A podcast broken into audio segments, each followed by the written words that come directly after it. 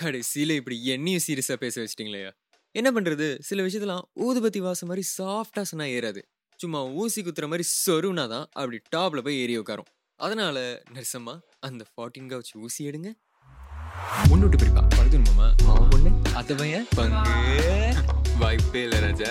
கடவுளா? உதரா ஃபாதரா?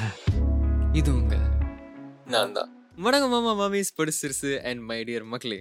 நான் பிரவீன்ராஜ் நீங்க கேட்டு இருக்கிறது நான் பண்ற பாட்காஸ்ட் ஷோ நான் தான். ஏன்டா டேய் நீ என்னடா இன்டர்வியூ ஒரு வாரம் கழிச்சு வர? ஃபர்ஸ்ட் ஹாஃபே மறந்துருக்கும்டா அப்படின்னு யோசிச்சிங்கன்னா ஒரு பிரச்சனையும் கிடையாது. நீங்க பொறுமையா நிம்மதியா போன வாரம் எபிசோட திருப்பி கேட்டு வாங்க திம்பேல். அது வரைக்கும் நான் பாத்துக்கிறேன். தந்திரம். ராஜ தந்திரம். No back to the point என்னதான் போன வாரம் ஒரு சீரியஸ் நோட்ல முடிச்சிருந்தாலும் அதுதான் உண்மை அதுதான் ரியாலிட்டி ஏன் நம்மளால ஒரு கன்ஸ்ட்ரக்டிவான கிரிட்டிசிசம் கொடுக்க முடியல?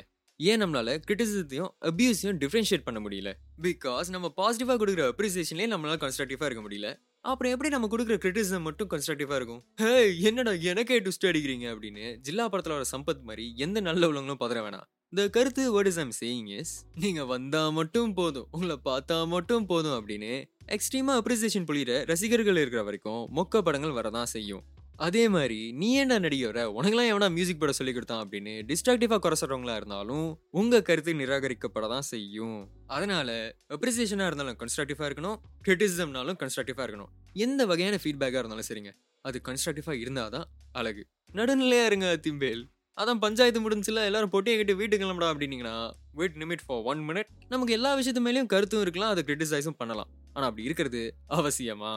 மார்க் மேன்சன்ற ஒரு ரைட்டர் அவர் ரெண்டாவது புக்ல பத்தொன்பதாவது பக்கத்துல என்ன சொல்றாரு அப்படின்னா சத்தியமா அந்த பக்கத்துல தாங்க சொல்லியிருக்காரு. அதாவது தெரிஞ்சோ தெரியாமையோ நம்ம வாழ்க்கையில நிறைய விஷயத்த நினைச்சு கவலைப்படுவோம். கவலைப்படுவோன்றதை விட அது ஒரு பொருட்டா எடுத்துப்போம். அப்படி நம்ம வளர வளர நம்ம பொருட்டாக எடுத்துக்கிற விஷயங்கள் மாறிக்கிட்டே வரும். ஏன்னா நம்ம ப்ரையாரிட்டிஸ்க்கு ஏற்ப அதை செலக்டிவாக சூஸ் பண்ண ஆரம்பிச்சிருவோம்.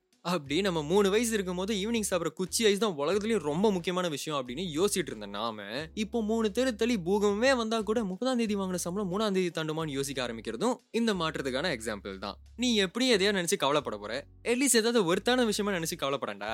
அப்படின்னு நான் சொல்லிங்கன்னா மார்க் மாமா அவரோட ரெண்டாவது புக்ல போட்டிருக்காருன்னா வேணா நீங்களே படிச்சு பாருங்க. சிம்பிளா சொல்லணும்னா உங்கள் வாழ்க்கைக்கும் உங்கள் சுற்றி உள்ளவங்க வாழ்க்கைக்கும் வேல்யூ உள்ள விஷயத்தையும் மாற்றத்தை கொண்டு வரக்கூடிய அளவுக்கு வெறுத்தான விஷயத்த மட்டும் ஒரு பொருட்டாக எடுத்துக்கோங்க. மற்றபடி துப்படா போடுங்க சொல்லி ஆமாம் இது உங்கள் சொந்த குழந்தையா? நீங்கள் அந்த ஆளுங்க தானே? அப்படின்னு தேவையில்லாத கருத்துக்கள் மூலியமா அடுத்தவங்க வாழ்க்கைக்குள்ள மூக்கு நால்ஜிஃபைங் இஸ் நாட் நீடட் இதை மார்க் சொல்லலை இந்த மானிகோ சொல்கிறது அப்படி சொல்லுங்க தம்பி. என்ன பண்ணாலும் குறை சொல்கிறானுங்க ஹேட்டர்ஸ் நம்ம பண்ணால் குறை இருக்குமா? பிடிச்சி ஜெயிலில் போடுங்க சார் அவனை. ஜெயிலில் தானே? இன்ஸ்பெக்டர் சார் சொல்கிறேன் இந்த அண்ணனை பிடிச்சி ஜெயிலில் போடுங்க சார். நம்ம சொசைட்டியில் நிறைய பேருக்கு இருக்கிற காமனான ஒரு நோய் ஃபால்ஸ் பாசிட்டிவிட்டி ஹேட்டர்ஸை தூக்குறோம் சப்போர்ட் பண்ணலன்னா தட்டுறோம் குறை சொன்னாலே விட்டுறோம். இதெல்லாத்துக்கும் மேலே நெகட்டிவ்னு ஒரு வார்த்தை வந்துச்சு. என்னது டிக்ஷனரியா கிழிச்சு குப்பையில் போட்டு கொளுத்துறா. ஓகே நோ நாட் ஓகே நீ என்னடா பொலிட்டிஷியன்ஸை விட அநியாயமா கட்சி தவறு அப்படின்னு கேட்டிங்கன்னா இப்பயும் சொல்கிறேன் destructive criticisms are extremely wrong inspector sir மொதல் அந்த அண்ணனோட சேர்த்து இவனுங்களும் தூக்கி கொரில்லா செல்ல போடுங்க. ஆனால் கன்ஸ்ட்ரக்டிவ் கிரிட்டிசம் வந்தாலும் அதை இக்னோர் பண்ணிட்டு உதவி செய்ய வந்தவங்களே அப்படி பத்திண்டு போய் ஓரமாக நில்லுப்பான்னு சொல்கிறவங்களுக்கு the nation wants to know something மாமா நீ என்ன நினச்சிட்டு இருக்க? வர நெகட்டிவிட்டி எல்லாம் உன் எக்ஸ் அனுப்பின மெசேஜ் மாதிரி டிலீட் பண்ணிட்டா உன் லைஃப் ஃபுல்லாக விக்ரமன் சார் படமாக மாறினும்னா let me break it to you இரு கண்ணாடி கழட்டிக்கிறேன். ஐம் சாரி சத்தியமா இல்லை. இப்படி நம்ம வாழ்க்கையில நம்ம பண்ற விஷயங்கள உள்ள தப்புகளை சுட்டி காட்டி அது ஒரு நல்ல முறையில குறை சொல்லி நம்மளை ஹெல்ப் பண்றவங்கள நம்ம ஒரு வர பிரசாதமா பார்க்கணும். அதை விட்டுட்டு அவங்கள அவாய்ட் பண்ணோம்னா நம்ம சுந்தர் பிச்சை இல்ல. ஒரு சுண்டல் கடையை கூட சக்சஸ்ஃபுல்லா போட முடியாது. மோர் ஓவர் வாழ்க்கையில பெட்டர் ஆக மாட்டோம். டாக்ஸிக் வேணா ஆகும் இப்படி நான் மார்க் மாமாவின் புத்தகத்தை பக்கம் பக்கமாக படித்து நன்றாக புரிந்து தெரிந்து கொண்ட விஷயம் இதோ.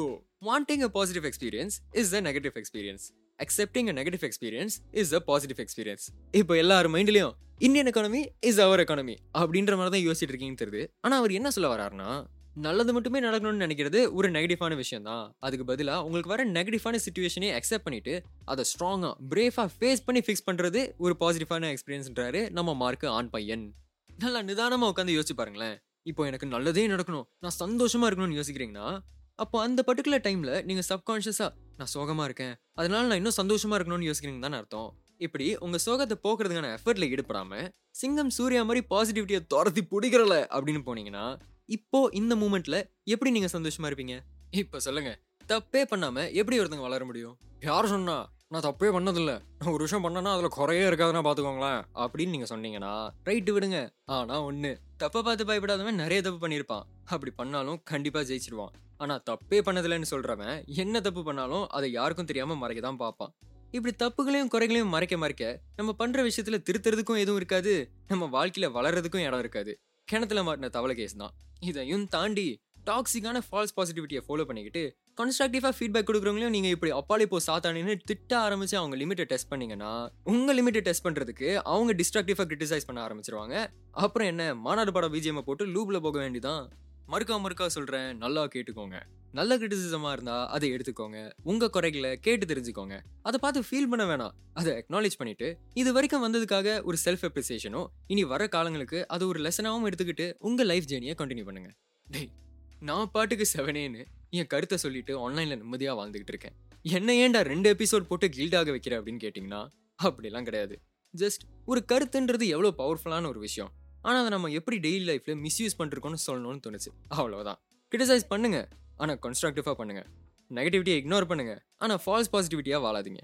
ஓகேயா இந்த ரெண்டு பார்ட் எபிசோட்ஸ் உங்களுக்கு பிடிச்சிருக்கும்னு நம்புறேன். அப்படி பிடிச்சிருந்துச்சுன்னா நான் தான்ற பாட்காஸ்ட்டை நீங்க யூஸ் பண்ற பிளாட்ஃபார்ம்ல ஃபாலோ பண்ணிருங்க. பெல் ஐக்கானை தட்டி விட்டுருங்க. முடிஞ்ச நாள் ஃப்ரெண்ட்ஸ்க்கு ஷேர் பண்ணி விடுங்க. ஒருவேளை ஏன் கிட்ட ஏதாவது சொல்லணும்னு தோணுச்சுன்னா நான் தான் பாட்காஸ்ட் அட் ஜிமெயில் டாட் காம்க்கு ஒரு மெயில் பண்ணி விடுங்க. இப்படிலாம் பண்ணீங்கன்னா தான் நாலு பேர் பார்ப்பாங்க ஃபேமிலி வளரும். அப்புறம் தான் மீட் அண்ட் கிரியேட் பண்ற அளவுக்கு நம்ம வளர முடியும். ஓகே இது என்ன பெருமையா? கடமை. இந்த ஊசி நல்லா பதமா இருந்திருக்கும்னு நம்புறேன். அடுத்து ஒரு புது ஊசியோட ஐ மீன் ஒரு புது எபிசோடோட வந்து உங்களை சந்திக்கிறேன். அது வரைக்கும் நான் பிரவீன் ராஜ். நீங்க கேட்டுட்டு இருக்கிறது நான் தான். ச்சே இப்படி வந்த வேலையை விட்டு கவர்மெண்ட் ஹாஸ்பிட்டல் ஸ்டாஃப் மாதிரி பேச ஆரம்பிச்சிட்டேனே. ஒன்று விட்டு பிரிப்பா படுக்கணுமாமா மாமா பொண்ணு அது பையன் பங்கு. வாய்ப்பே இல்லை ராஜா. கடவுளா முதிரா Nanda.